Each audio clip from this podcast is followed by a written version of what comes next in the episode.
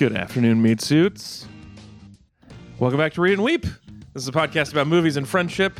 Season five is what we're in. This is called we call the season Kevin Bacon's Exquisite Corpse, and we are just four death row guards who somehow ma- somehow manage to maintain our sense of humor. It's just about locking doors and laughing. That's what we do. And uh, we're gotta playing a laugh. vi- Hey, do Yeah, what you listen. Love what you do, and you'll never work a day in your life. You know what That's I mean? That's what every prison guard says, I think. We're, and we were playing a year long movie watching game, wrapping up its 10th month. So we're 10 twelfths of the way through this game. I'm your host, Alex Falcone, recording as mm-hmm. always from North Koreatown in Los Angeles. I'm joined in Southeast Portland. He's at Anthony Lopez Part 2 on Twitter. He likes to remember things his own way, not necessarily the way they happened, the way he remembers them. It's Anthony Lopez. Uh, that's the joke I was gonna do. I was gonna do a whole thing. about how I'm not. I'm not recording in Audacity or my camera for the podcast because I like to remember things my own way. But um, I'm just gonna say, I'm in your house, Alex, because you invited me in. It's great to be here. Yeah, that's what I like about you. You're not in the habit of coming in if you're not invited. Call your house. I'll answer the phone. It'll be a spooky magic trick. Uh, also joining us, he's the co-host of Old Gamers Almanac, the podcast. He's from the woods of Brooklyn, and uh, we met before this at his house. In, in fact, I'm right there right now. It's Hunter Donaldson. Yo, it's me, Rammstein. I'm in this movie.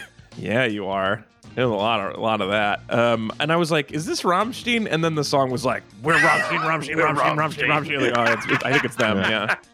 I think I noticed. Also joining us from Northern California, his name is Renee, and if he tells you it's Ezra, he's lying. And your name? What the fuck is your name? It's Ezra Fox. Uh, the part of Ezra will be played by two Ezras today. um here's here's okay so let me catch everybody up on what's going on so this is uh episode 36 of season 5 and we are talking about uh, lost highway i'm gonna we got other business but first i want to get this out of the way we were supposed to talk about lost highway last week hunter got sick on very short notice we recorded an emergency hunter well, no, free pod let's be honest. Let's come out. Let's everyone. Yeah, it's yeah. a little weird and embarrassing, but Hunter became Tommy for a week. We don't know what happened. He became this he guy. He was just a young mechanic was, running around He was a mechanic for a while. hitting it on was other people's wives. weird. Yeah. Um, but then finally he looped back around to the beginning of Hunter again, and now he's Hunter Right. again. So if there's it's- anything that I think of our podcast as, it's a prison for a hunter. That's what your. Absolutely. This It's is a lockdown. It's a, it's a dreamscape, also. It's both. Yeah, it's a it's Yeah. both. a nightmare escape, I would say. A nightmare escape. so Yeah. Hunter couldn't be here, and so we did an emergency podcast about other things, and uh, which I thought was pretty fun. And we've had a lot of um, interesting user feedback from that, listener feedback, which we're going to talk about later. Um, but uh, so I watched this movie the night before last podcast, like I normally do, so that it's Mm. fresh. And now, instead, seven days have passed, and I'm reading these introductions that I wrote seven days ago, and I have no idea what I'm talking about. I don't think I this don't- is the bad way to consume the movie, though. I think this is like Yeah, just I about right. I'm, I'm, I'm let it I marinate this is just, a little bit. yeah, you just know? the edge let it of, subconscious. Let Yeah, it be hard to recall, like a dream. you Yeah. know? Yeah, Yeah. I think Did this, this is in the spirit of this movie. Yeah. It does feel like a vague dream, and I've watched movies since then, and I'm just not sure what is part of that movie and what's other movies. Anyway, yes. And I don't know about you all, but for me, like I'm I'm a big David Lynch fan. I've talked about him a lot in this podcast. You mentioned but David. Lynch is one of those filmmakers that one of the things I like about him is I think to a film, every single one of his films, like every hour that goes by since I watch it, I like it more. You know, it's he's one of those Mhm. like exponential filmmakers in terms of like I will like his movies when I see it. I'm still high on it the next day. And then this film's just always rise. And then we've done a few non like I think like um In the Cut is a good example of a movie we did on this season that was also very much like that. Like right. I enjoyed it when I watched it, but then like every day that has gone by, my I'm like, oh, that's that's a great movie. It's a bang of a Yeah, movie. these are So, fine like, wine movies. We put them in, Yeah. this, in the brain cellar for a couple of months and just let them get stronger and stronger. Let them ferment, you know, let them in- spoil. Or in this case, yeah. Yeah. this one like evaporated from my brain somehow. I, Ah. I'm glad you're appreciating it more. Yeah. That sounds I'm great. not Yeah. thinking about it. No, I, I'm, I'm with you. I thought there. it was going to stay with me. I thought it was going to be like Yeah. really like, oh man, it's in there. But it's like this is like a foreign body where it just like passes all the way through. It was just it was just undigested Yeah. gum. I was like, oh, it's gone. And just- never. Why? I think gum stays in your stomach for 36 years. I don't know. I've, oh well, I'm almost done with it then. You're. uh, before we talk about the movie anymore, I want to thank all of our fabulous meat buddies. Um, if you'd like to join them and forget that there's a messaging feature on Patreon, you can join our Metreon by going to metreon.com, and that's how you join our Patreon. Become a meat buddy, and we really appreciate everybody who supports the show. Um, first segment today, as always, it's time for the news. A brief bit of personal news, which is that I finished the Purge video. The Purge video is out. So if you want to see my latest episode of We Live in the Future, you can go to youtube.com slash Alex Falcone. Um, uh, this one we did a little bit differently where we talked about it a little bit on the pod first, and then I filmed it instead of the other way around. So um, it, my recording was informed by this, and for the listeners who listened got to, as somebody mentioned this on TikTok already, they got to like get a preview instead of a post view, and that was really fun. Mm. So Does this count as like WGA credits for for for me and Anthony? You know, being like a, a, a you know additional material by on one of your TikTok videos. yeah, I think just send that application to the WGA. Just let them know. Tell them Alex sent you. You know. And Wait, is this podcast not union? We're not a union show, are we?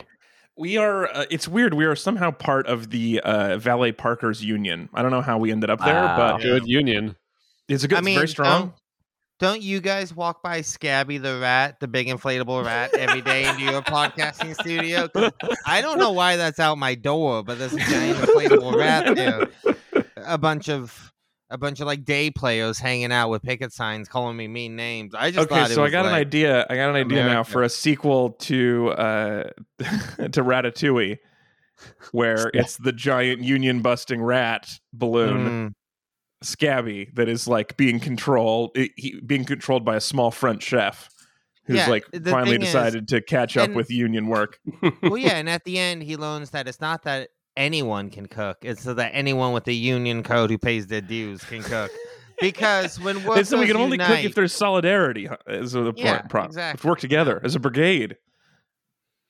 Yeah, I mean, if if the if you think about it, if the kitchen staff in Ratatouille was unionized, most of like the bad guys' threats really wouldn't work at all. It's you true. know, because you know they would have had the collective power. But also, Mm. also Remy would be working without a card, which would be questionable. Yeah, that's true. That would be a problem. Um, speaking of food uh, and news, Ezra, I'm just curious. I'd like to check in a little bit this week, see what's going on with the donut news. As you guys know, who listen to the show all the time, Ezra gets 100% of his news from the weekly Krispy Kreme email newsletter. And so catch us up as what's going on in the news from your views. So you know, we still have our haunted house collection. Um, Uh-huh. look, I feel like something's happening soon, and I'm not really Yeah. sure what. But uh, it's it getting Krispy, spookier each week? I think we're Well, approaching. It's Krispy Scream still, but Oh. only and from now until 10:31. So something is definitely going down then. And we- I have a whole spooky family that I had to meet, which is a spooky spider, some boo batter, um, a scaredy cat, which is filled with delicious, all in caps, cream K R E M E with a T M after it. So there's some proprietary filling in there that I don't know what it is, but it's yelling at me. Look, I Um, don't. I'm not a big Krispy Kreme fan, but I will say Krispy Scream. It's pretty good. Come It's on. good. You got me there. Krispy Kreme. Uh, and yeah, you can also get uh, there's a freaky frozen chiller, so uh, things can be cold in this world also. Um, Oh. and there's You a- mean the uh, winter?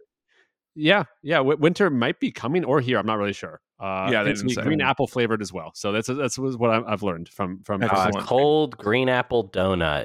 Uh, sounds delicious. No, that was a chiller. Wait, it was what? a chiller, a chiller. I should say a a chiller. chiller. Yeah, I can only to assume be that's some type of donut I don't know looks- about. it's- A it's- it's- I mean, kind it's a donut place, is it not? purple Yeah. mush in a in a, in a Ugh. cylinder with a green Ugh. uh, stick sticking out of it uh, and some some green ooze around the edges. So maybe it's I- food. As Drink? as Halloween has been approaching, and the last Oh. few years have passed for me, I feel like I've. Halloween. what is this thing? It's not in your news. Well, it's it, there's a Halloween sprinkle blend, but I don't know what it is. It doesn't tell me Yeah, about what this thing Oh is. no! Well, that's so. This is a it's a national holiday next week Okay. where we celebrate blended sprinkles. So Okay, Yeah. thank you. um i look i so i like i've like liked spooky season more and more over the last few years i don't know what it is i don't know why what has changed in me or in the world i have You're getting not like freakier. christmas decorations more like i'm i've seen especially seeing christmas stuff now pre well it's still spooky season has been bothering me but i've been really with the spooky thing but i mm. i've i've become very opinionated on it i don't know how you guys feel about this but i like I really like spooky things. I'm not big on this is just like it looks like a corpse we hung from our tree. That stuff like the mm-hmm. gore version I don't like, but when it's like, oh, it's a giant pumpkin monster, The into version.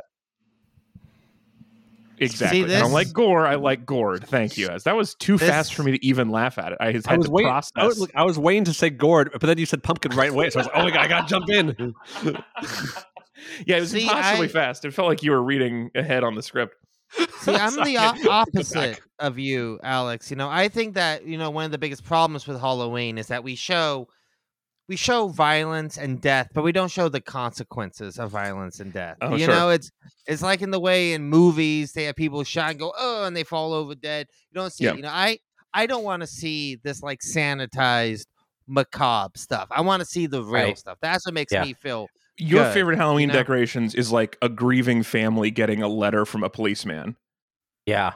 That's what you want. Well, I you mean, want straight consequences. You want you want just Well, like a knock at the door in the middle I of the night. I don't know. I No, don't, I don't first think off, it, not one, for real is- though. It's for play. It's it's Yeah. fake. So Yeah, some yeah, yeah. fake So it's mannequins like blow up. Yeah, it's mannequin policemen knocking No, on your door in the middle of the night. on a fake door. So- yeah.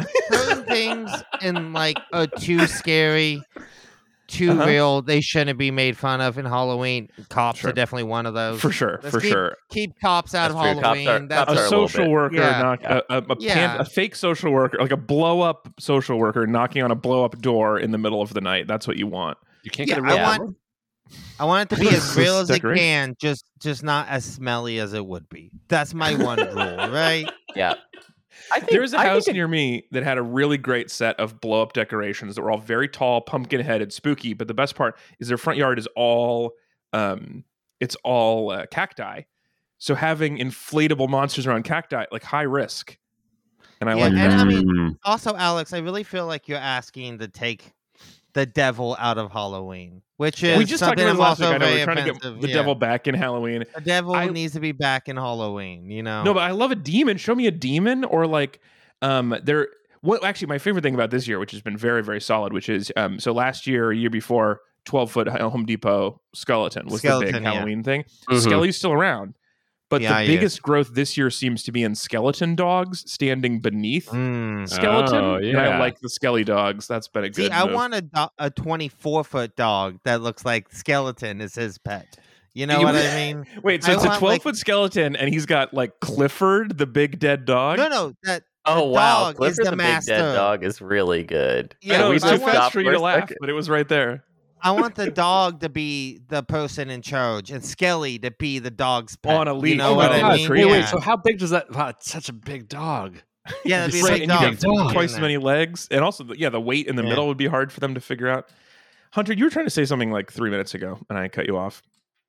I don't remember what it was. It was maybe actually I, I when we were talking about Halloween decorations, I would just had a, a million ideas. Like one of Mm. them being like, I think it'd be funny. There was a Halloween decoration of just like a guy getting like a phone call that he's like getting divorced. Like I think that'd Oh. be, but it's like Yeah, an yeah, yeah. obvious fake guy. Like he's like inflatable, but Right, he's yeah, like yeah. on the phone, Yeah. and it's like How would you going through a rough convey the divorce? Because to me, just like a oh. large cell phone ringing is enough. That that Oh, is really? terrifying You Halloween get a big, decor. a big speech bubble, I think, coming out of it, like cartoon speech bubble. It says like irreconcilable differences on it. No, you oh, just oh yeah, he could be holding you know divorce paperwork. That'd be pretty See, intense. I think I mean that's scary. That's where I Ooh, think actually, Halloween needs to go. Is just is just dread, just sad Yeah, things. just That's An a inflatable dad- person serving you papers. Oh, from like a pizza Yeah. box. So it's like A you open the big pizza box, but it's actually divorce paper, so you've been served. Yeah. Right. It's very Oh. tricky. Very, Yeah, that no, would a be big spooky. skeleton in a vest finding just a note on the kitchen island. You know what I mean? Yeah, That's, yeah. That's That's what I'm talking me. about. is, That is That's is the, what I'm some talking about. wait, is the note like like the the like of course someone's leaving you? I thought it was just like this is a thing I have to do still. Oh man, because that's like, that's just- usually No, what no. my life is. It's Just just a I big forgot about spooky to do list. I list. forgot to buy the No. cheese. No. Well, it's just like monsters in a horror movie. The less you Right. show of it, your imagination Yeah. fills in. You Right. don't know what. fills in the You never blanks. actually It's see scary. what's in the note. You know, To the do list is- or a Dear John note, equally Yeah. terrifying. The scariest Everyone's list got- is the one that you- happens only in the mind. You put whatever Yeah. scares you the most into that note. I think that's a solid plan. Um, all right. Well, that's the the end of um, spooky season talk, and uh, next week we'll be full on into, um, I guess, Thanksgiving talk. Yeah, great, great Yeah. gratitude talks. Yeah, Can't wait to he- gratefulness. hear about yeah hear about the uh, turkey donut next week. Um, It's happen. so that's going to do it for segment one.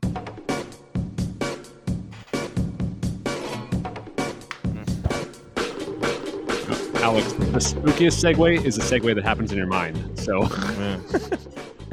Uh, I just left. Yeah, I should have should have left this unspookied. Um, this week for segment two, the game. As you know, we're playing a year long movie watching game, which at this point should have written a good introduction before. But the basic way it works is we all picked a movie and try to steer the podcast to the movie we picked using a standard one actor in the both movies move, a la uh, Kevin Bacon. Um, this week we watched the 1997 neo noir film directed by David Lynch and co-written by Lynch and Barry Gifford called Lost Highway.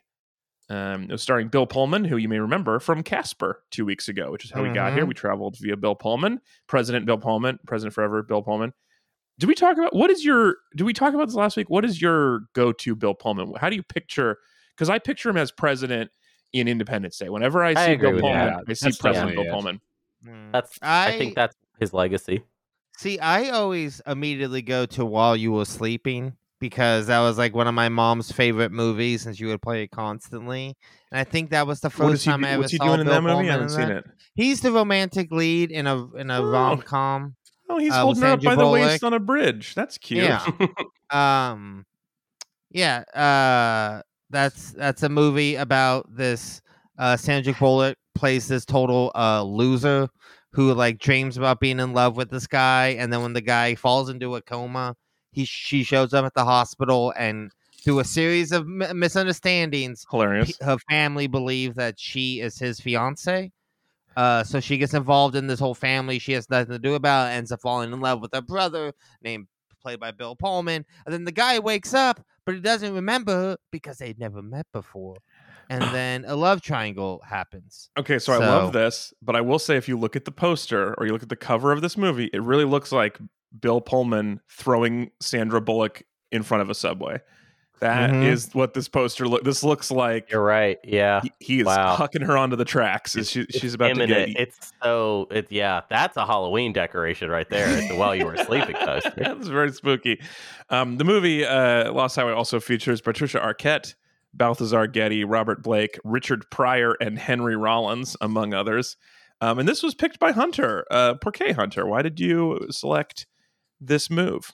Well, if you remember from the episode, um, I didn't really have a very solid plan. Um, oh, I do. and I then do remember Anthony that now. Yeah. threw it out as like, "Oh, we could do that," and I was like, "Oh, that sounds good." Also, no way am I getting to my movie very soon, and part of the whole thing was we're supposed to decide whether this is spooky enough for me to get a point Yes. uh, for Spooky Yeah. Month.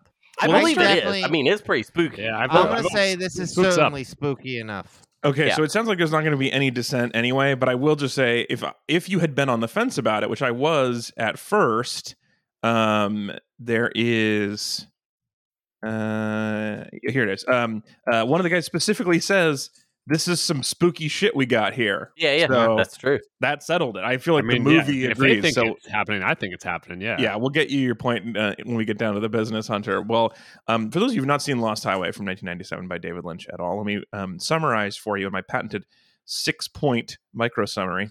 Um, never been anything different. So the most important thing for you to know is that Dick Laurent is dead. Yes, Let's start true. there. Okay. Inciting Inarguable. incident. Uh-huh. Uh So so Bill Pullman is a uh, is a jazzman. He's a sax worker. He's uh, this cat can swing, is what I'm telling you. Um, and his wife, he likes No, hot. he doesn't. He doesn't just okay. I've never seen someone play sax and thought that dude is shredding up there. But Yeah, Bill yeah. Pullman shreds he plays the shit the out of saxophone, saxophone. in this No Yeah. movie. We see Well, him they very- also had to like flash light and like kind of like they had to do a lot of effects. yeah, yeah, yeah. They, he's, up, so we you know? see him briefly in his jazz club, and there is a strobe pointed at the camera, which is Yeah. a very clever way to make a nightclub uh, that looks realistic, but also we don't notice that Bill Pullman is not playing a saxophone. It was a perfect hide the key, you know, hide the ball with him, him and his uh, fingers. But yeah, he's shredding. It's like a rock. It's like a yeah, like a '90s rock jazz thing happening. And uh, he plays the shit out of it. And I, I would say overall, I have a few like uh, disappointments with this movie. My main one, not as much saxophone as I'd expected. I would That's have liked to see Bill Pullman play a couple more times. I wish that had been a bigger plot point because you don't get that many. Because he's also rich. He's got a very nice house. He's a very successful sax man. Yeah, absolutely. Um, yeah, and they really don't come back around to the saxophone thing. They come back around to a lot of stuff in this movie, Yes, but not the saxophone part. Yeah, that was that was a one and done saxophone. Um, so he he can uh, he can shred on the on the sax on his little his little alto, uh, but his wife Patricia Arquette doesn't want to go see his show one night, and then sometime either before or after that he murders her and goes to prison, and that's just how it goes. Like either you go to the show or you are already murdered, eh, and or you're murdered after. Well, okay. Oh, It- well, you- do you want to mention the tape part at all? Because the tape I part. well, I was again also I Man, like how do you even? Yeah. Well, so okay, so this part that seems like it's going to be the point of the movie and then isn't is that Bill Pullman receives uh, VHS cassettes uh, in envelopes on his doorstep. Yeah. First of just Which, somebody which was a better his- gift then than it is now. I just want to clarify. Yes, like, for sure. Yeah. Yeah, because those Yeah, are reusable. He could have immediately rewrote that to to record whatever there's there's he was a few watching on TV points that night. to Cheers. to make. One, Yeah, cheers. Patricia Arquette gets the tapes. She's Yeah. oh, exclusively the one who finds every single one of them. Right. Bill Pullman He never finds them finds outside. any Bill of Pullman them. doesn't that's, find them. I That's like an realize that. important Okay. plot in the movie, right? Okay. Second, um, I really love the way his living room is set up. The way the VCR is a good ten feet away from the TV. Very Yeah, yeah, yeah. practical. Yeah. The way I love to just set like- up my No, stuff. that's awesome. It's just Uh, like in the- the corner of the room, basically on the floor. There's like two And- like weird pillows under it. Yeah. That's yeah, it. it's So a yeah. really odd living room design. And love then three, this point is like honestly, this is maybe one of my biggest fears on the planet is receiving something like this. The idea Yeah. that someone like one of my big I had a nightmare once that I woke up and there was just like like a mannequin head in my room that wasn't there when I went to bed Whoa. and that this idea has always stuck with me and it horrifies me the idea of someone breaking into your house and not hurting you just leaving you something like that is the scariest idea in well, the so world okay, to me. I just want to clarify. So first, it's just a recording of his front door from the street. At first, it's just which in 1997 might have seemed a little creepy, but now that we have Google Street View, it's just like, well, yeah, everyone has a Yeah, photo also, of my like, door. Oh, good. I'm an influencer. My like my jazz career is taking off now. the, the yeah, fans care the first one, it was like it was like two percent creepy that somebody was just look. I have a v- I have a video recorder, and I am standing in a public place looking at your closed door, and you're like, is minor. But then Mm. it's a de- the second vi- there's the second video that's like, oh, it's you Goes getting the paper the- or something. And then the th- or and the third one is like I'm videotaping you sleeping and I broke into your house. And that one Mm. significant increase in creepiness. yeah, you also Because if have to Google remember, Street View, as- if you just if like the Street View car drove through my bedroom, that would be a very different situation. yeah, and also you the line you referenced earlier is that he hates video cameras because he likes to remember things how he remembers Right. them and not how Right. they are, which is another very important line and theme in this movie. You know. It, it it probably is. So okay, so that's all done. So now he's murdered his wife sometime before or after that event. And um oh yeah, the last video is him dismembering his wife. And so we don't know when that happened or if he's the one who took the video or why any of that's happening. And if you were going to hold your breath to find out, don't. Just breathe. Just breathe. well, It's yeah, not- you know who made the movie. Yeah. You were told that hopefully before you watched it. You know, who made the movie? Wait, what? David Lynch made the movie. I'm Oh, just wait, saying, like, wait. if Well, David part. Lynch shows me someone Oh, was I- I- murdered, I thought you I meant the video of him thinking, like, murdering. well, it's Yeah. a who done it. We're gonna Yeah. find out who did Yeah, it. right, like, right. Ready for 90 minutes of tight plotting. yeah, I, I guess David Lynch, if he stands for one thing, it's it doesn't matter who done it.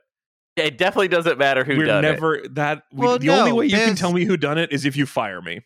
No, there. His thing is that it's never a question about who did it. It's always we know who did it, right? I mean, Right. maybe except for Twin Peaks, but like, there's no question about what happened to his wife. It's it's it is the story of the movie. It's not a mystery at all, right? Well, the mystery was who trying to do. videotaped him, and it seems Yeah. like it was him, which means the other videos of the outside of the house were probably him. But anyway, it doesn't matter. Well, it does not matter. Maybe the videotapes weren't literal. You Maybe the think about videotape didn't happen. Yeah. Um, okay, But that See, was a that's literal the thing, side. Anthony. Is maybe the murder didn't happen. This is what I'm saying. Yeah. This is what I'm saying.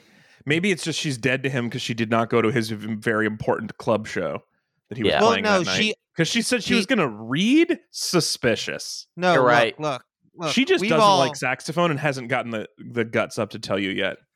Look, we've all have been there when we could not satisfy a partner, right? Everyone has that. Of course. But we also, have, I don't know about you, No. but I've never had to go. "Eh, It's okay, and just kind of lightly pat me on my back, like it's all right, buddy. I don't Good what you're talking job. I don't understand. What do you mean not satisfied? What would that? I don't understand. The whole sex scene in the movie was him being able to un- not be able to satisfy his wife. yeah, yeah. I, she I couldn't like, figure out what was happening. passed Just none of that made any sense to me. I could not. well, it just- that clearly though that, that yeah. that was actually there. I mean that Yeah. Well, no, but I didn't. I've never. I just don't understand what was happening. Why was he not? Why did it not work? I don't get it. I don't understand how you could you not. never like eaten too much cereal before or anything. okay, now I'm lost on this metaphor for Yeah. sure. You've never okay, had like too um, much pizza and you're like, oh no, I'm sleepy. You've never Oh, been like okay. busy So then you don't do, to. you don't perform well because you're too full of snap, crackle, and pop. and yeah, you you've been you've been eating like bowl after bowl of raisin bran crunch, and you just like can't stop eating it, and then What you know, is and then later there's like a, is your schedule like? Yeah. It's like You what's know- like nine thirty in the morning. I just finished my third bowl of raisin bran crunch, honey. Are you feeling up for it? it's how No, I you- prep for bed. I've Okay, you know, like I've got Right the ra- the before- bran randies right now. when you've been like watching a like a nice erotic movie, drinking a bunch of soda and eating a bunch of pop rocks, and then you go to make love, and the commotion gets them all mixed up inside your tum tum. yep, yep. And then next thing you know, you're like, you know, Yeah, I, All the thing that gets the me ready, you know, some people like a little blue pill. I like uh, I like a diet coke and some Mentos before we get going. There we go. Uh, yeah. yeah. Just a real agitated stomach. Anyway, um, I want our non YouTube viewers to understand, uh, like the faces I was making during that one were not Yeah. ones of comfort or approval. I guess. you So want- that's- Anytime you hear a, a not riff, on the show during that riff. yeah, I the was record. gone. anytime you hear a the riff, fugue state. I think that's I a don't- little dirty. I'm back. You can tune into YouTube to watch Ezra check the hell out of that riff. He's just not having it. No, it's snack time. I'm going somewhere else. anyway, so he killed his wife. So anyway, um, he's on death row uh, for that, which is fortunate. This is not Law and Order. They skip all of order. They just go from she's dead, you're in jail. Uh, pretty easy trial. It's very fast. Um, the but then lead singer on death Black Flag is your prison guard, and he's gonna read you his shitty poetry. It's- he's going to release a somewhat comedic uh, Comedy Central hour. Yeah, it's, it's lightly funny storytelling hour. album. Yeah. Yeah. Um, I like Henry Rollins. Uh, anyway, he uh, you got a headache. Is my you're on death row. He's got a real bad headache.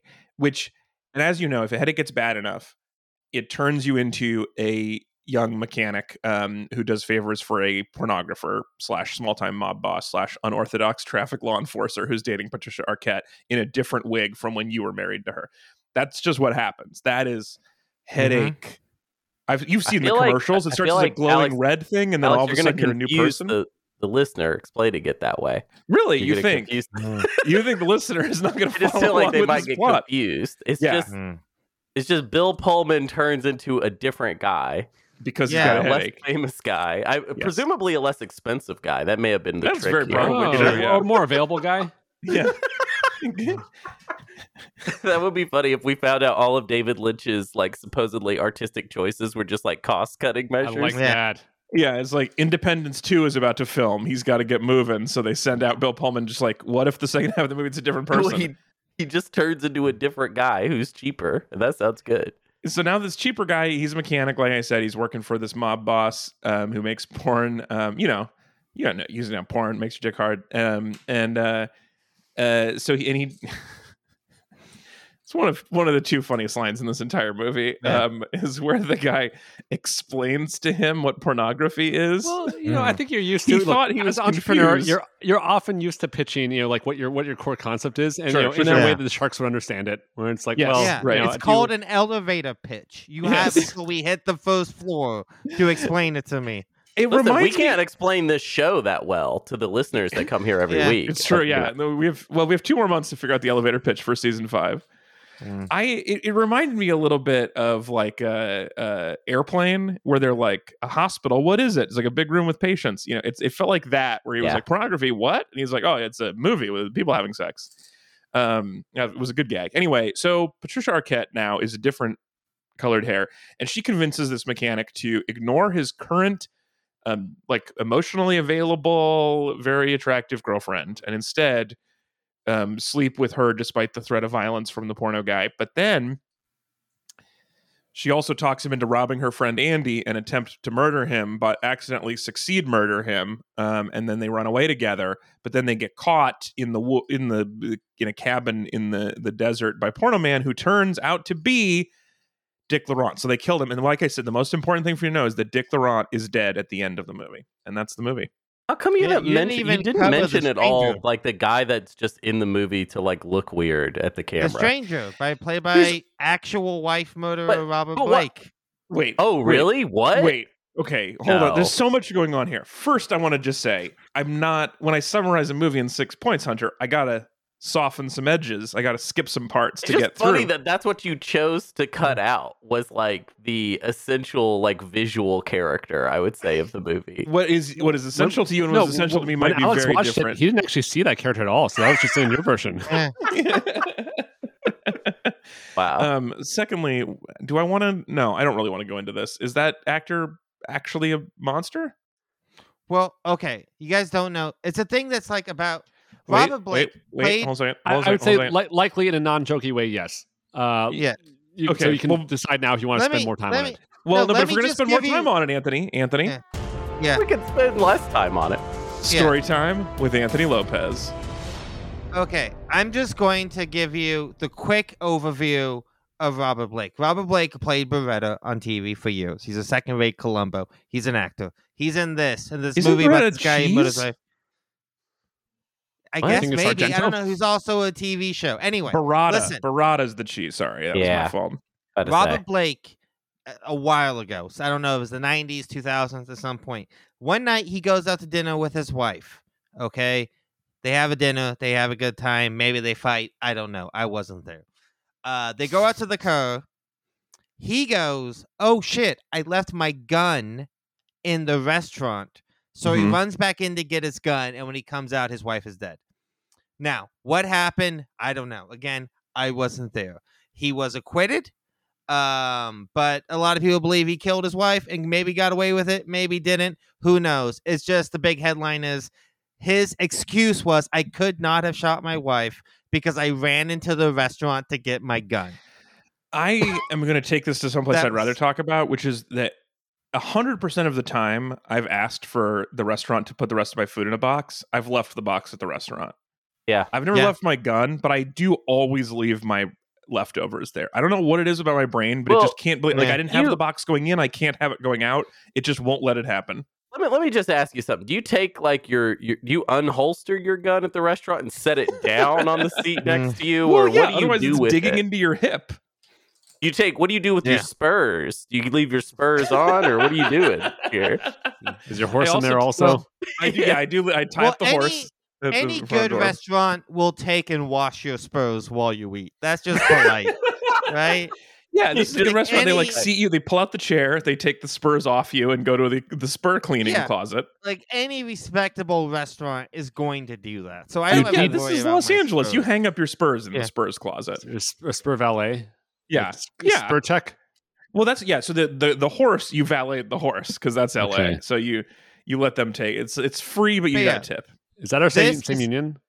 The the horse yeah, valets. exactly. Is that That's also the our union, union? that is running our. That is Okay, great. It's the horse valet union that is supporting our podcast. Solidarity. But yeah, it's Um, just weird that this was Robert Blake's last movie before the incident, and this is kind of like one of the weirder roles that's the like thematically Mhm. about sort of violence against women, like a lot Yeah. of Lynch work that that they Yeah. runs through it. And then he happened to get involved in this weird case of violence against. So I don't women. want to talk about that anymore, but I appreciate the story time. So, but I do. But so yeah, his character in weird this thing. movie is that he um He's the stranger. he's, He's creepy spooky. and he he's Yeah. just the spooky guy. He's just a spooky Yeah. guy, and he's met you before, and he does what Anthony you called a magic trick. And I that is exactly, and I know you and I have the shared history of liking magic, but that was exactly what he did. Where he's like, "Call your house right now," and he gives you a phone, and you dial your number, and it's him on the other end of the phone, and that is like a perfect Penn and Teller magic trick. Like it's a classic magic trick where you have a phone that is a fake dialer, and what it actually does is it pulls up your friend with the voicemail, like who does a voice like yours or whatever. Like it's a perfect magic trick. And it got me thinking that a lot of stuff in this movie feels like it could be a magic trick. Like guy goes into prison and swaps places is like a classic That's David true, Blaine style yeah. magic trick. Like yeah. so here It's a is locked this thing, is this yeah. a reasonable reading of David Lynch's uh, Lost Highway that this is a movie about how you can't keep a magician in prison? Is David this, Blaine's Lost Highway. Is this David Blaine's? Is this a David Blaine, David Lynch, two David's movie? you know, what do you think? I think I I think that well, it's a David Lynch movie, so Mhm. absolutely, Alex. This is just a new reading of the film that we've created, magician reading of it. Yeah. Um, I think this is that's my going to be my theory. This is part of the magicians in real life extended universe. Right, right. and uh yeah that's that's what i think happened here i i mean i do like a fake phone thing it doesn't work as well with cell phones because it wouldn't be like call your house it'd be like call your cell phone that you're holding right now so it doesn't really make Yeah. any sense but there would be like oh do you have a security camera on your house you're like yeah pull up your security camera app and it'll show me waving at you or something like that sounds doable Yeah, Yeah. that would be really cool. I mean, um, it would- scary. especially it helps you be a magician if you're like not really like a person, but more of a concept. You Yeah. know what I mean? Like if you're like a concept walking around as a man doing Yeah. magic tricks, and it's very easy to get under someone's skin and do a real, real weird magic trick. You know, what'd be a cool magic trick I would actually like to see in real life? Hmm. A house unexplode and go back together. Yeah. Yeah. Like what happens in this movie, that would be a cool magic trick. If you could make Yeah. that Cool. happen, like the way like splintered wood comes back together to make like a non blown up house, yeah that'd be cool. I'd mean, love to yeah. see that in real life. Okay, I, and look, I enjoyed this movie. I want to say, but I also would like the magic trick of David Lynch making a, like a you know linear movie that was cohesive and that like a, a dumb dum like me could understand. That would also be a cool. Yeah, you thing. ever just Just to seen see see how Straight Story? this is We've how I already feel, done too. Straight Story on this yeah, show. it's called okay? a straight story. oh that's we true did we did watch that we It did watch ruled. his yeah, I yeah. wasn't there Dave- that week. david lynch's guy rides a lawnmower for two hours movie David Lynch's Walt Disney no it was yeah exactly. 1993 family It's really movie. good. It's, It's pretty really good. Yeah, Uh, it's just a guy yeah, goes you for a long motorcycle or go riding his on his uh, lawnmower. It's nice. Elephant Man is like that. Blue Velvet is linear and straightforward. I mean, he's certainly done this before. I mean, I do yeah, think it's thi- interesting. this is like this is like. Uh, uh, did you guys watch the French Connection yet? Yeah, I've seen French. Or not French? No, Yeah. sorry, French Dispatch. The French Dispatch. The Yeah, Yeah, I've yeah. seen it. there's this there's this moment in the movie where they're talking about this uh, abstract artist, and they're like, "Can you draw a bird?" And then he draws a bird, and they're like, "Okay, good. Then your art is good. It's just we have to know that you could do that, but you're choosing to do this instead." Mm. That's yeah. what Straight Story is. Is David Lynch Yeah. saying like, "Look, I can make whatever movie. I I ha- I know how to make a movie. I'm choosing to do this one. It's not because Bill Pullman was busy starting on Thursday. I chose this way to make Right. this movie in this order.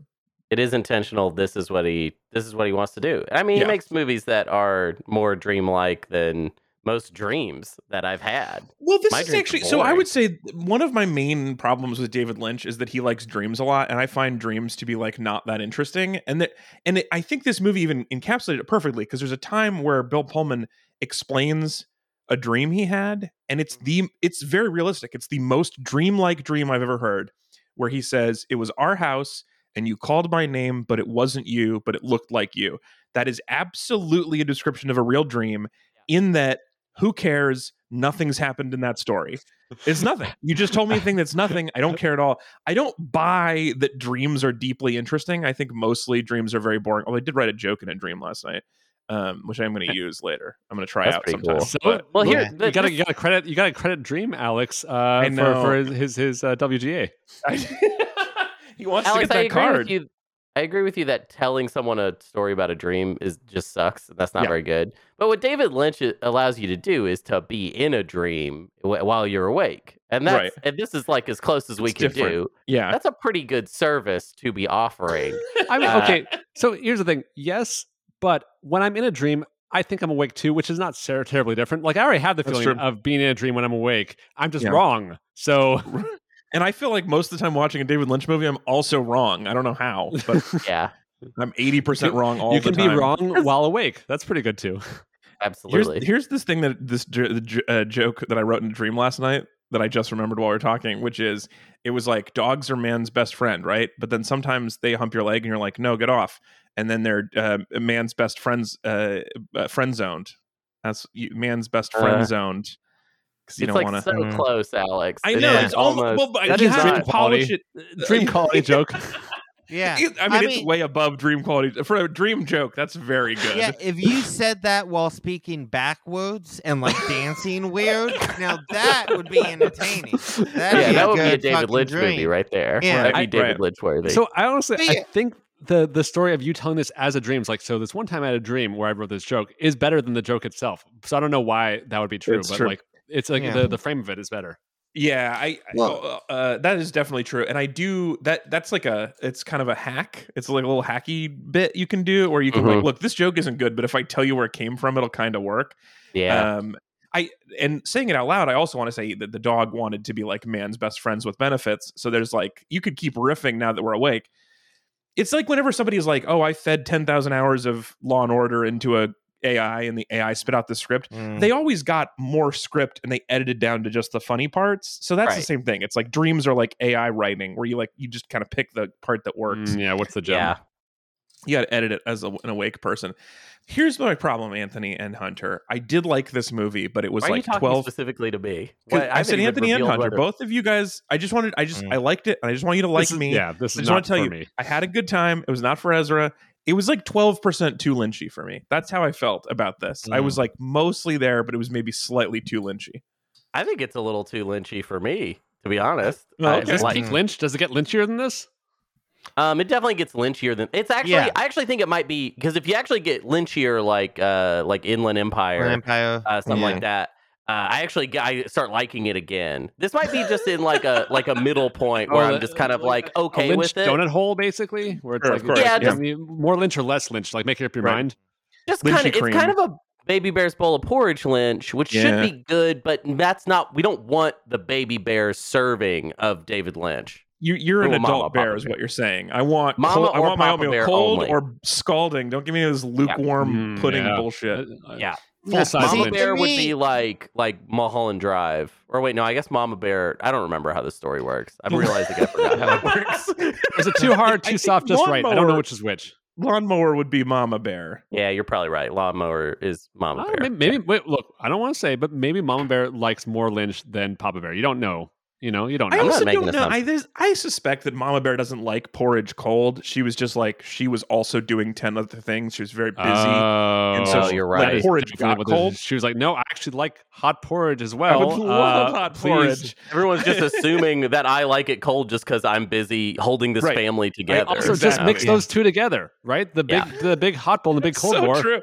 This if this Perfect. couple just worked together, they would have perfect porridge. Well, no, I still think hot porridge is better. You really want like ninety percent hot porridge. You don't want hundred. You don't want fifty. Yeah, You don't want to That's scald yeah, yourself. that's that same level of lynch, lynchness. yeah, maybe that's what it is for lynchness. oh yeah, that's you- what we were a good talking about. point. Anyways, Mama Yeah. and Papa Bear should just work together. This is an important point you've said. Also, They they, could look, solve this. just so you know what this would be a great movie if like Goldilocks had made a videotape of her in the house and then sent it to them. Real This is a, creepy. just a video of her on the bed covered in porridge. You're like, what did you do? Well, I mean, but that's the thing is, you can't have you know Mama Bear finding out that Papa Bear actually invited Goldilocks in. Oh Right. 'Cause yeah, that's Goldilocks bad doesn't know what she's not wanted. That's the thing. Yeah, go- Yeah. exactly. Goldilocks does not go where she's not wanted, right? and she'll show up again at the with the video camera with the weirdest Hmm. Video camera. That's like uh, just a Yeah. security camera with a thing glued to the side of it. I Yeah, love It's just it. tough to Uh, know. Was this such a standard? Was this top of the line Sony end. camera in 1997? I, I, hard for me to know. Yeah, I No, I it always looks like love- weird prop. I always love that moment in. I like that scene a lot when he shows up with a video camera and then he just starts walking towards Bill Pullman with his hand out. Because one thing that I that I find that ca- characters in David Lynch movies tend to do is like obviously Lynch movies are are freaky. They can be um, off putting and and spooky, but also sometimes David will just ask actors to do like really corny, like scary stuff. Mhm. And for some reason, that works in his movies. Like, Yeah. I can't believe that that actor's direction was just walk towards the camera and go like this, like with your hand out. It's so scary, but and it works because it's just like off-puttingly tacky that you're Yeah. just like, wow, this is freaking me out right now. Well, there's there's a few things about Lynch that like every time I see like a new Lynch movie, so like this is like one of the only ones of his I haven't seen, and even though like this definitely probably won't be in like my top like three or four of his films, but like I'll take anything from the man because I just love him, and like Yeah. there's so much about even in this movie that you get like one the fact that he is such a master of tone.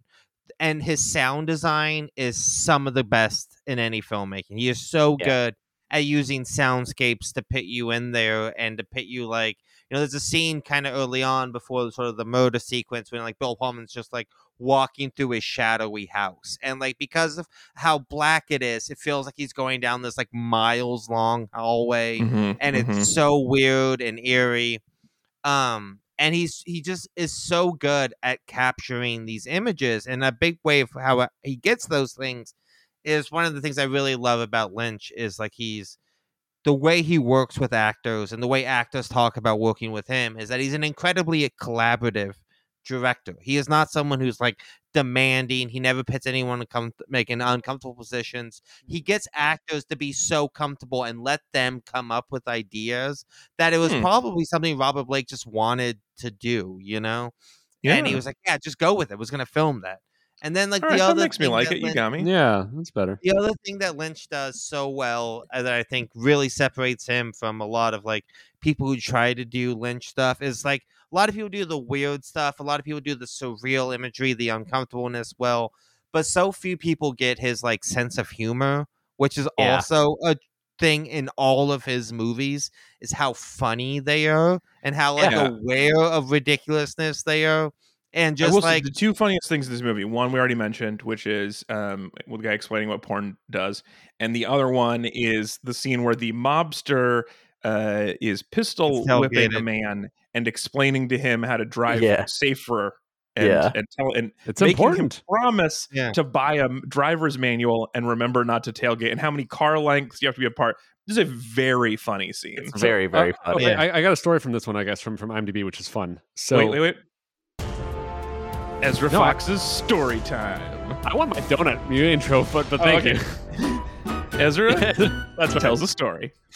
Uh, so uh, apparently, um, uh, if I'm getting right, uh, so Robert Loggia wanted to audition, I guess, for um, a character in Blue Velvet, but it had already been cast. right. Actually, and he was he was waiting. Uh, he so he had been waiting, I guess, for like three hours. I guess uh, he just like showed up and was waiting like three hours, and like uh, for like I guess to hopefully get to cast uh, to audition for a role that had already you know been cast. And when he found out that you know that he had been waiting for no reason, basically, he had this like just like basically tirade that he unleashed um, and like Mm. that had like stuck uh, with uh, uh, Lynch uh, for like the next eight years, and so like he like based like that um, uh, that both the character and also that uh, that like yelling about uh, traffic safety uh, on that moment, and, and gave him the role for that. He was like so tickled by a guy being mad but reasonable, like like yelling but reasonable, that he was like, "I want to make a character that does." That's really cool. I like yeah, I that a lot. that.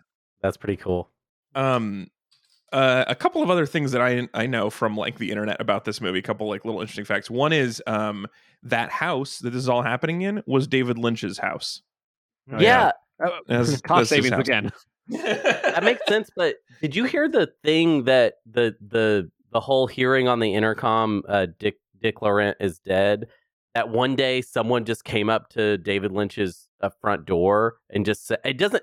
He doesn't say what they said. They didn't say Dick Laurent is dead. That would be Mhm. crazy. They didn't just say he was alive though. They didn't say he was alive. He did not. that- Neither confirm nor deny. But, but that that actually happened to him, where he he went to his intercom because someone was at it, and then they just said some weird stuff into the intercom, and David Lynch got all freaked out. I also Well, love this.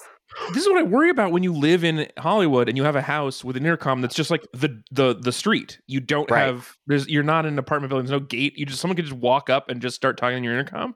Of course, someone's going to do a funny thing where No. they're like, "Oh, hum, hum, hum, hum." That's terrifying though, because like, can you imagine what someone would have to say to freak Yeah. David Lynch out? That's a very Well- good point.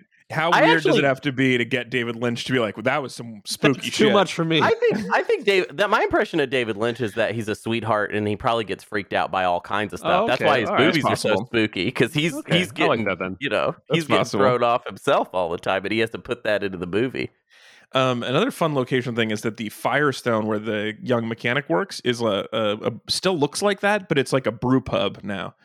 And Oh, that's Yeah, I can see we, that. yeah, we just- just recognized it. My wife recognized it right away. Um, the the house is also really interesting because his house has those like tiny windows, like you might have to defend it using like a bow and arrow, which is always fun. Um, but also it's like right behind the Hollywood Bowl, which is this huge outdoor concert venue here. Very cool outdoor concert venue, which means he gets like a lot. Of, like every time Elton John plays, David Lynch listened basically. Like every every Right. band that played the Hollywood Bowl, David Lynch got to listen to, which is like a super interesting place to live. Yeah, and some band with a killer saxophone player played there one night, and he was like, "I got an idea." I, sax tempted man to bet there's not there's not nine there's less than ten more than three saxophone players in the world who could afford that house. That's my guess. There's just not it's not that Yeah. lucrative of a career Yeah, you're right. You're that right. you could live in a house that nice. Well, if you're The- knocking over drug dealers, I'm not saying that's what actually happened, but like that's definitely was an attempt in his subconscious. So I believe that's a thing that could happen. It's you know? possible. Yeah. He but he also like was rich, but he dressed like he was rich in kind of an insane way where like the TV stand like looked really weird. The house was weird. He but he also has this like a sweatshirt with like a zipper and then nothing underneath it. Like just which like raw dogging a dogging a sweater is so Hey. gross to me already. And then just hey, do not. Bill Pullman looks so fucking rad in every scene of this movie. The hair, how good na- he already looks, his wardrobe, him and Patricia Arquette both look so look- iconic. Okay, in they look cool. scene The they are in. thing They look so me out good. The most thing that the most freaked out I was was their black satin sheets. Yeah. I just I just can't A weird you- touch. you can't and I, like like i everybody drools enough in their sleep it'd be like you have to wash those every night I mean, I think it's that's just a so dedication gross cleanliness. Yeah, that's real. a little bit of sweat mm. and those are just disgusting i just can't ugh, i can't I do like them as a couple though, because Patricia Arquette was in porn, so she was a sex worker and he was a sex worker, and that's like a cute couple. Oh, I get You it. I, I like a wordplay for a parent. So, Yeah. That's how you get married. All right. Um. Actually, last I want my last note about this, and then we we do last thoughts. My last thoughts are um. This movie had a lot of violence in it, which maybe a little bit much for me. Also, a little bit much in the sex department. Two things. One, they have sex in a just in the desert, in the dirt, which is Mhm. so they had clothes. They could put them down. I was very Could've. concerned about this. Yes, could have for sure. Could have could have just used the car too, which is not Lots the most of ways to comfortable, but it's better, better. than sand in the crack, which is what they, They, were had doing. that, Well, they I mean, that house those- before exploded too. Yeah, Yeah. and those cars were like old with like nice bench seating, which is Right, like right, right. ideal if you're trying to fucking a car. Plenty bench of room. seating. Also, did nobody do foreplay in the 90s? Is that a 2000s invention? Because they have sex a couple times and it's just like they're like, we should, and then they're inside each There's other. There's a It's fugue just like, state anytime there's bam. foreplay also. So they just uh, blacked out.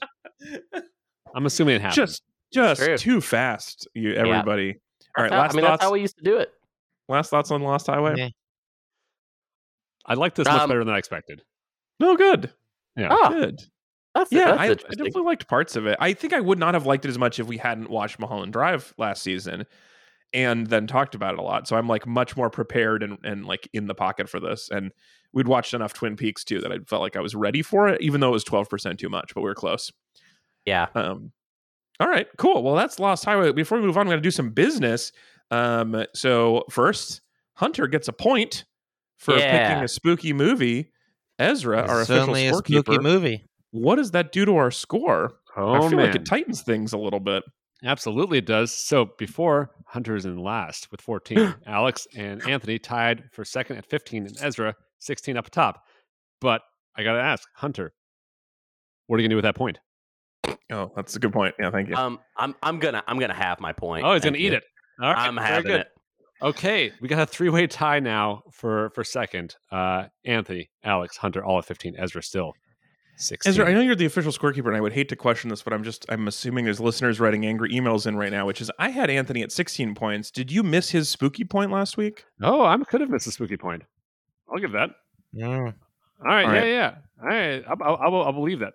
We'll Uh, double check the math. We'll go back to the tapes, but I believe spook possible. I mean, it's good that we read it out every time, but uh, yeah, I totally would believe that. Okay, So so, I- then uh, Ezra and Anthony, 16, first place. Alex 115, second place. Who Um, who's ba- picking ba- again this week? me, your Yeah. boy. Ooh. It's your boys. Hey turn. Alex, Yeah. um, I don't know if you have a decision you wanted to make, but um, Mhm. you you want you want some points? Ooh, interesting. What are you You- suggesting? uh, I think I know this path. I I Well- about this one. well, no, I'm just gonna give you a straight path from this movie to the Virgin Suicides through Giovanni Ribisi. If we wanted- Mm. We can go straight to my movie, watch hopefully a good movie with some interesting conversation and some diversity from a filmmaker we haven't covered before, Sofia Coppola, Right. showing the fantastic Kirsten Dunst and a bunch Yeah. of other great cast. Or I'm very excited about that. I, I'm excited about that pick. Um, the one idea that I had was that I have a power card where I Oh, can dear. move twice. I can do a double. I can move you through. got you stole my card. Was that the one you literally had? My card. That I have Dude, that all the cards. And now I oh got man, them. well that was a good shuffle. Then I lucked out last week. So I was thinking I could take that card and go Patricia Arquette to Hi-Lo Country, and then Billy Crudup to Princess Mononoke from 1997, my own Target movie. Nice. So that's what I'm going to do. you gonna- it was a very appealing idea, Anthony, but I'm going to do my own double move. I would love to watch. Uh, we also, have to watch both movies. no, like- we just do a okay. double move. We just go straight to Princess Awesome. Mononoke. So Awesome. I, I also a filmmaker we've not talked about this uh, this season. Yeah. Um, also a very good cast. I think I've not seen it. I'm very excited about it. I like uh, everything I've seen um, from from Ghibli, but I've not yet watched Princess Mononoke. So Okay, I think next week we have to watch the trailer though for Hi-Lo Country and have to do a a, a one minute review of it. Okay. that seems fair. That Fair seems enough, totally fair. Everybody has to at least check in um, with the Yeah, country, whether it's As high we, or low, skip through- yeah. Mhm. since we're passing through it. So Anthony, very appealing, and I can't wait to watch your movie next. But uh, uh, it's or maybe you can work with Ezra to get through Princess Mononoke. yeah, I'm but- next. Also, figure out what the path is. Mm, as is next week. Um, I pre also as Ez reached out and asked me if I wanted to do th- this double move with him to get to Princess Mononoke, and then he would share the points with me since he's after me, um, which saved me having to research how to do two moves to get to Princess Mononoke. So thank Gave you, you Ezra. two paths. Yeah, I gave you I gave you Hi-Lo Country, and I also gave you the option of uh the Badge, which has Patricia Arquette and Billy Bob Thornton. So well, the- either way, saved Two me two minutes of homework. So I really do appreciate that. And uh, okay, so that's it. That's the official pick, Princess Mononoke, next week. Um, before we go, um, I want to read a couple of quick emails. Actually, we have to check in. we, we, we got to rank it. Yeah, we oh, haven't we have ranked to rank it. Oh my god, I'm so sorry. rank it, bud. I, I got I got out of my You got I excited, got ahead of myself. Um, let's do uh, yeah, let's rank it. Where does the uh, 1997 film Lost Highway rank on the best movies of all time of season five? Let's start with you, Anthony. Where do you where does this movie fall for you, or what what chunk do you want read out? Is my question. Can I get like five to ten or something like that? Sure. So to five to ten on the list of greatest films of all time is Iron Giant, Cuckoo's Nest, Hero, Good Bad Ugly, Happy Together, and Batman. Can I get the next five? Then it's But I'm a Cheerleader, Unforgiven, Best Movie of All Time, Apollo 13, Bowfinger, and Michael Clayton. I'm gonna go one better than Apollo 13. So you're going to say 12. So here's the problem. I will 12, say, just, just so you guys know, I, as fun as it is to joke about things being better than Apollo 13, I know you're wrong about it, but we can do it, whatever. I would just like to point out that currently Apollo 13 is the 13th best movie of all time, and you have to appreciate the Ah. symmetry of that. I don't think everyone's going to put it in the same spot. I think if just everyone could rank every movie for the rest of the year lower than Below. 13, Yeah, that would really help. that's a big challenge. Uh, It is a especially 'cause we got challenge. Princess Mononoke coming up, which Yeah, is that's a gonna be tough. classic. So. It's pretty solid. All right, so uh, but you're going to say 12th, uh, Anthony. Yeah. Um, Ezra, where are you going to put it? Um, okay, I would think I would put it. So I, I think that this is the um, this is the a thing that is good that's not for me. I got to put it um, that's the in the between the out of sight and dead ringer spot. So Oh, that's um, exactly what I was thinking. That is exactly the spot of things that I believe are good but are not quite for me. I wish In the Cut was right next to those, but I do because it feels like the same vibe. But so you're going to say 16 and a half. Um, I guess Yeah, Anthony, I'd- you probably should have said 12 and a half. not yeah, 12. but yeah, I mean, I Um, like this a whole lot better than Dead Ringers. I I, I thought it was Yeah, pretty me- cool. Me Um, too. so- Um, but that, I'm going to give it exactly the same rating at 16.5. Hunter, that leaves you. What is your ranking for The Lost Highway? Um, somehow I'm gonna rank it highest, uh, and I'm gonna rank it uh below Happy Together, above Batman. That seems fair too. All right, so that's a 9.5 for a total score of 67 or 16.75, which means, as is reasonable when you have two people picking the same thing, it is exactly between Out of Sight and Dead Ringers. So it is just below Out of Sight and ahead of Dead Ringers, which I think is a fair place for it to be. Yeah. Um, All good movies still. the 17th best movie of all time. I mean, yeah, so our list does lean the, what's heavily the quality towards line? decent. Um, what is the quality line? Well, the I mean, it- it's you know, it's there's some debate, but I think the the quality line, depending on where you do with what you do with Princess Diaries and Casper, the quality line might be around 22 in the cut, and then Princess Diaries. I think the or- I I would quality put it line probably is at Shrek. twenty-seven to twenty-eight. I think like whereas Yeah, the quality line. You could also do be below Hard to Be a God and uh, above Avengers Endgame. 27 28 I, I would say probably it's below casper so for me the line is 24 and a half then we get into life aquatic cable guy hard to be a god um, stuff like that all right that's the ranking now we have last thing we're going to do uh, for our business is we got to do some emails so first up um, as i mentioned very enthusiastic uh, very enthusiastic listeners so uh, this week so last week one of the things that i mentioned during our special episode is that I do not own a DVD player and I have a DVD I'd like to watch at some point. And we have never gotten such an outpouring of people trying to help as me saying I don't have a DVD player. um, uh, longtime friend of the show, Admiral Compost, offered to rip my DVDs and then Dropbox them to me. Robin suggested this, which I think is cool, which is a fun fact. You can buy a DVD player for five bucks from Goodwill, then donate it back when you're done. So you're basically using them That's to rent idea. as like basically a rental service that's still supporting Goodwill. Um, so uh, I think that's a that's a cool system. And then uh, I also got an email uh, from Vicente who says, um, "I take this uh, uh, rather not owning a DVD player. I take to be the result of a rather healthy decluttering instinct, but as a way to ensure many more years of Read and Weep content." I feel it is my duty to step in and offer a free DVD player, no strings attached. wow, A fellow LA resident has a DVD player in a box, absolutely unused. Wow. And would be more than happy to drop it off in any location, which in LA is saying a lot. That could be Mm. up to six hours of driving. Yeah. Um, but uh, which is and it helps uh, Vicente's decluttering instinct. So all very very kind. Um, I it. will say one thing that happened though after we recorded this episode is I remembered I do have a DVD drive on my computer, but I used I only have so many power cables in my case, and I pulled it out to use a second uh, to add a second uh, hard drive. So I could have a DVD player for free with about six screws and eight minutes. So I do still have the drive, or I could plug it into its own external thing. Like I definitely have a thing that I could use. And so I don't know if I'm actually going to need any of these offers, but I do appreciate everyone coming out of the woodwork to like try to very quickly make sure I get a DVD player so I can watch this one documentary that's not on streaming anywhere. Um, crazy. Very sweet. Very Very sweet. sweet. And then uh, the other thing is, it has been, I don't know if you guys know this. Is this a surprise to you? It's been one month since we all set fitness goals. Do you remember? oh Yeah. I, I Oh, yeah. was aware that I, I ran a race.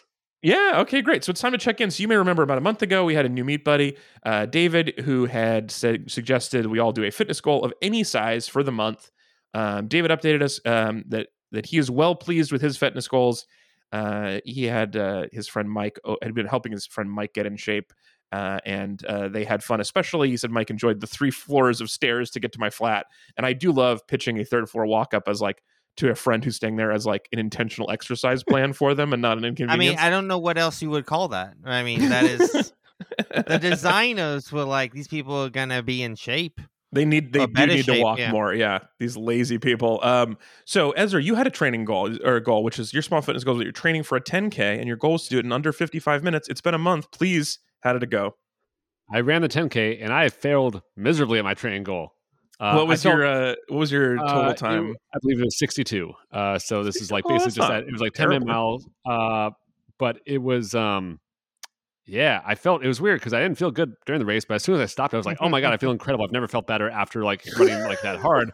And so and I felt great the next day. Um, I was good for throughout all of it. So I was like, okay, I guess like my body didn't want to work during it any harder than that, but like it definitely like had good juice throughout. So uh, Good. you know that's that's that's how real runners measure. I think their achievements Uh, is in, in the juice. Well, It's in the juice, you, yeah. Don't runners measure how bloody their nipples are? Isn't that a Oh, thing? Did you have bloody So- nipples? Ze- Not zero. for. I'm gonna guess not for a 10k. I think that might be a lot longer runs I've- before you I've- should be. If your nips are bleeding on a 10k, you I don't have know some what it is other with issues. See, my I have whole, no like- frame of reference. I have Yeah. no. How long do you need to run before your nipples start bleeding? I just Look, know I've- that's a I've- thing. 20k. No, I I've done a marathon. My nips were still fine then, so like it's just it, that's I think however I am physiologically, the problems I might have with you know like speed are more Right. than made up for with, with, your my you know, calloused nips. iron nips. Yeah. Yeah, yeah. You- You've got It's a quite very a, small uh, portion chassis. of the Iron Man. You don't have the full Iron Man. Yeah. You just just got Iron nips. It's weighing me down from the speed side, but other than that, it's good. um yeah well I, I don't know when that does start i i could s- i could imagine it has to do with what shirts you wear and also just like the size of your body and and clothing um probably matter but i would ass- if i was going to do 20k i'm gonna put might put some preemptive band-aids there i think Never that might hurts. be worthwhile yeah well it does coming off but um Yeah. Always that's hurts. great man congratulations i Thank so uh hunter you had a goal your fitness goal for one month was to go to the gym twice a week how's that been Yep. going Well, you know, I got really sick, and so I didn't. I didn't really. Uh, I didn't really do it uh, twice a week. But I, I mean, I did do it somewhat. Did all you get to the listener? gym? Yes, I did. I did hit the gym. great Um, I went with. Uh, I went with my girlfriend, uh, Vika. We had a good time, um, and uh, I was learning how to. u- I've been learning how to use a rowing machine. Um, I have really bad form, uh, and yeah, I'm just not. And I, I actually don't even think I'm really getting uh, better at it. To be honest, I think I'm actually getting worse at it. But maybe I have to get worse from how I assumed it worked in order to eventually uh, get really good at Wait, it. so But I've been going are you like. getting worse at and what are you getting better at? Just going? Oh no no no! I'm going. I'm there. You're just getting right? worse at, at lifting? at rowing. I just feel like oh, you're worse I- at rowing. Sorry. Yeah, yeah. Okay. And I, for some reason, the rowing machine I'm into. It's just like I'm about it for some reason. It just kind of looks like a cool machine to be about, and also it's not used very heavily, um, like at the place that I go. So well, yeah, um, I, I went. I, I didn't go twice a week, but I, I've I've I've been. I've been. I'm very impressed that you went at least once. And I told you I thought you should set the goal a little smaller than twice a week. That was too much. And you were like, um, you were like, no, I'm going to do it the full amount. And then you didn't. You did about the right amount, which is good. if you aim, you know, they do say, right, aim high. And if you miss, you, you aim for the, the stars. And if you miss, or moon, I don't remember. Anyway, you aim Aim for for one and you miss, you hit the other. That's what I did. Is what they say. Yeah, yeah. I did that. Um, those are both. They're, all- they're whatever it is. It's wrong astronomically. Like if you miss the moon, it's not like, well yay, I'm amongst the stars. You like die Yeah, you're for dead. sure. Yeah, yeah, you're going Well, off look, nowhere. We're all gonna die. Well, Mhm. but you die specifically in space in the next week. I think is how that works. If you miss good- the moon, you are fucked. Yeah hey, A that's good still point, an impressive I think amount of that's just a time to live to in space.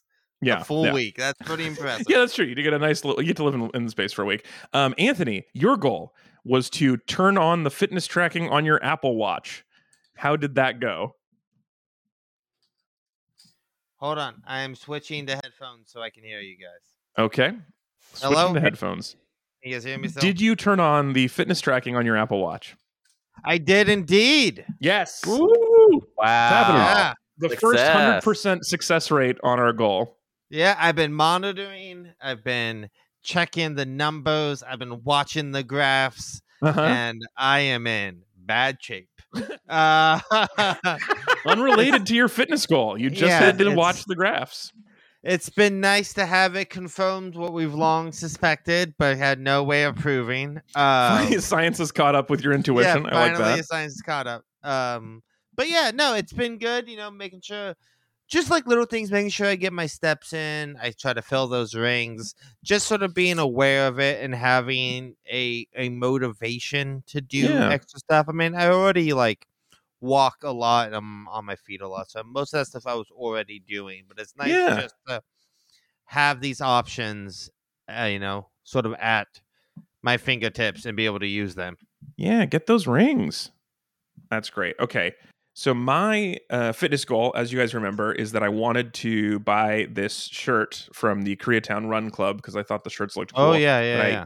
I felt like it was a, po- a poser thing to do unless I actually went to the Run Club, and so I went to the Run Club not once but twice. I went twice Oh, Whoa. because I actually kind of liked it the first time, and so I went back. Um, the whole time I was like, when I was there, leading up to the time when it started, was so stressful, and I was like, I remembered that I hate trying new things a Mhm. lot. I just hate it, and I was just so upset.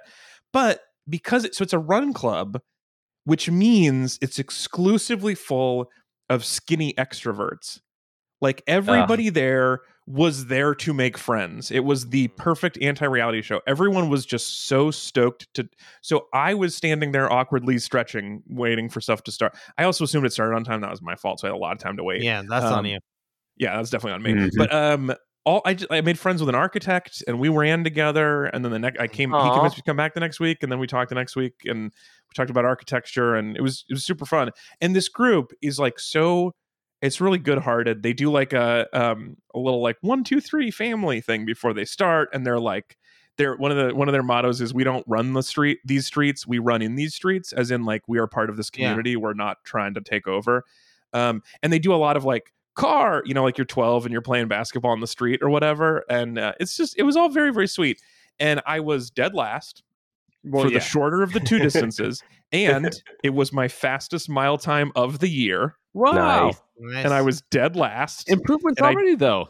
I definitely dragged this architect back. Um, and then I went back a second time and I was like, not going to be last. And it's not in the spirit of this to be competitive, Mm. but I was mad. And so I ran a lot faster. So I actually Did like, had a trip faster someone? route time the next week. So it was pretty good. It was pretty good. And I got a shirt and I love my shirt. So You gonna go again, or are you done? I would yeah, love yeah. to Is keep going going. be a habit for you now? Is I this would- part of your personality? would love for this to become part, part of my personality because I it was like, oh, I like being part of a thing. As much as I hate trying new stuff, the problem is their meetings are evenings at seven, which is a very inconvenient time for me Yeah. to like. Mm. So does that mean I'm eating at nine now? I'm like No, I- normally. You eat light at like five. well, my wife doesn't get off work until Yeah. five thirty, and I well, usually you're make on her your own dinner, now so- forever. This is what it is. Look is. up a I'm like, appetite. yeah, exactly. There's just too many things. There's just too many. Like Yeah. this, the schedule is too weird, and I get home kind of late. Can, and can I ask yeah. you a question, Alex? Yeah, This please do. architect friend of yours, without giving away too much information, what's his name? Uh, Come on. Come on. What? Just Come give me the first name. Why is this a test, or No, no, no, is this just- that you just- want to meet an architect? No, no, just give me the name. Just give me their name. I'm really curious Come how on. this is gonna go. Come on. I don't. I don't think it's a trap, man. name. I don't remember his name. It's We're not not close. Oh, Was that Oh. the trap? That's it. Felt like a trap. no, I don't remember his no, name. I remember. it wasn't a trap. I said the second time I saw him, I said, "Hey, architect," and he said, "Hey, comedian," and then we did not go back to It's like, oh, names. oh no, we missed the window. yeah, exactly. And now it's too Oh, late to ask him. And I was waiting for someone Well, else to introduce no way, themselves, and they Alex, didn't. But Alex, this this makes my point even better. I thought it would. That's what I was afraid of. Because let me ask you a question. You think tomorrow, whenever they meet, don't you think that architect is gonna be craning his neck around the room tomorrow, going, "Where's my new comedian friend?" I already told him. I we, I went like twice in a row, and then I told him I was out of town for the next few weeks, which is true. I was You're doing like, a lot of. I had to do I'm some not looking for anything serious right now. I'm just running around. I'm just, I'm just saying. You know, you think he's not gonna worry about you now? You're Yeah. in this. You made friends with an architect. Is he going to People steps who in? build things. All right. he's going to. He's not gonna be able to. I'm an fucking architect. I concentrate. build I things. build things. Yeah, he's not gonna be able to like focus and get his measurements right. So he's worrying about where's my Yeah. comedian friend. What's comedian broke He- doing? heart He- already. He yeah. improved so much from the first. He went from dead last to not dead last in one. In one meet. Thing. It just Yeah, took one one- meet. It- this guy is a rocket ship.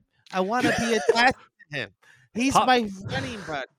You know what? I bet. Oh, I bet you man. next week. I bet you. You know what, Alex? I'm telling you. I'm telling you right now. Uh-huh. That architect is going. Ah, I just had a long day. You know, measuring out maths. I don't Uh-huh, want to uh-huh. for a I had to figure out all these corners and where to put them. Yeah. Yeah, ele- elevators, man. They're fucking. Who knew? Elevators, Um, crazy. Can I? but Actually, can I? just- but he's Really like- quick. No, he's gonna be like, I don't want to run, but you know what? Comedian is going to be there. he Yes. doesn't want to run. Yeah. Yeah. All right, I'm going back. Yeah. You've convinced me. I'll do it. I'll eat dinner in the middle of the night. I'll do it. Um, elevators reminds me that we were jo- the first time we were running. I was like, uh, uh, "Hey, tell me an architect fact, an architecture fact." And he was like, "Okay, um, my favorite fact is like, do you guys, you know how some sometimes people are afraid of being on elevators?" And I said, "They don't have. You never have to worry about elevators. They're not. They're never going to fall. Do you know why?" And I said, "Yeah, because Otis invented the elevator brake." And he looked so disappointed that I knew that. And I've regretted that since the moment I met him that I was like, I should have said no because he was so happy to tell me about the Otis Yeah. elevator You break. need to know two facts now. and I do not know why I know that fact, but I do. I've read like I think it was a 99% invisible podcast I, or some TikTok. I some someone told me about the Otis, so I just had that little thing and I absolutely crushed him with that. Uh like took I just pulled the rug right out from him. So I One feel minute off bad. his mouth time instantly, just with sadness. Yeah. He's probably Yeah. gonna sabotage an Otis elevator brake now. That's Yeah. on you. That's That's on you, Well, comedian, Yeah. do they actually all have the brakes? Let's see. Let's find out. Yeah, no, I'm gonna fall in an elevator and then he will not come to my funeral. That's what's Look, gonna happen. Okay. The architect is not a bad supervillain name. I'm just going to put that out there. That's pretty good. I like it. That's very solid. Um, all right, There let's is wrap. for thi- sure a supervillain called the Architect at this Well, of course there is, but we don't have to worry yeah. about that right No, now. and we're you just know? saying it's a good name and also the Yeah. same name as our supervillain. and his origin story is he had one fact, and I should have been a better listener. Yeah. I'm not Hey, good at hanging let- out with extroverts. Lex Luger, Lex, not Le- Lex Luger. Lex I do like Lex Luthor- Lex Luger. Luger. Uh, no, Lex Luger was a WCW He'll go down the sled so fast. It's his villain. Uh, But Lex Lex Luthor Luger. is only a bad guy because Superman stole 50 pies from him. That's Right. DC canon. Villains have weird things that make Wait. them supervillains. Wait, why did Lex Luthor have so many pies? Yeah, what I- did what did Lex too Luthor many know. look like? pies. Yeah. Nobody It who has a 50 fundraiser. pies. It was a fundraiser. I'm sure it was a fundraiser. Yeah. Did Like, Superman why would ruined a Superman be- fundraiser though? That's Yeah, why kind would of Superman be stealing pies from a fundraiser? a. Yeah, that's not good also, either. everyone, behold the architect. This is real. Oh, you- it- it- that All took right, no time. looking at home. Um, his weapon is the key to the city. It looks like. Yeah. Wow. Um, oh, he so he's a Batman villain. Yep. Um, from 22 issues of Batman comics. He is wearing what looks like a old timey brass like diving suit. Um, it's a He- little No, come on. There's an easier way to say this. He's just like some steampunk convention he's goer. Steve, is you what know, he he's looks Steve, like. yeah, steampunk Iron Man, right? Yeah, Yeah. okay. He's steampunk Hey, Iron Man, and his weapon is the key. His cudgel is the key to the city. Hashtag not my architect. The only architect villain for me is the one from the Matrix sequels. That's Oh, the only one go. that Oh, counts. that's Yeah. a good architect The too. Kentucky Fried Architect. Yeah. I do declare. Indubitably. um, there is also one from Dragon Age. It Okay. Like there's a lot of these. Um, all right. Anyway, uh, and then there's just some about actual real life architects who are apparently villains. Anyway, Yeah. all right. I Well, heroes. that's going to be the end. Well, no, just when I googled architect villain, they were like, here are some real life architects who are villains. Anyway, then we're going to end there. Thank you so much, everybody, for listening. We'll be back again next week. As mentioned, we're going to be watching Princess Mononoke, the Studio Ghibli classic, and uh, it's going to be a very good watch. Join us for that. If you have any more feedback or if you want to offer me any more electronics for free, go to podcast at read-weep.com. That's send us an email, podcast at read-weep.com. And we really appreciate everybody who wanted to make sure I watched this documentary about a, a cemetery near my house. So thank you, everybody, for those offers. Um, and we will, uh, everybody have a good rest of spooky week. Everyone, be safe out there. You don't know what's in that candy. Um, could be anything. Um, Candy. and, uh, could be candy, candy. which is terrifying. Probably actually. candy and that Ugh. candy. Um, thank you for being here, Hunter. Yeah. Hey, thank you. Glad you're feeling better. Anthony Lopez, great to talk to you. Yep, as always. And Mr. Ezra Fox. Um, everybody, great job exercising. What a good group of exercisers we are. Everybody uh, get out there and achieve a small goal for David and for us. Oh, we'll talk to you next week. oh, oh. Wait, wait. Before you do, everyone, happy early Tanya Day. Oh yeah, t- October Friday's 28th. Tanya Day. Have Yeah. everybody happy early fr- early Tanya Day. That's from before your time, Hunter and Anthony. But Yeah, I don't know what that means. host emeritus of the show, Almost Tanya no one has a day. I see. I see. it sneaks up on Tanya every year too. Anyway, all right, we'll talk, we'll talk to you later. Bye. Hey. Bye.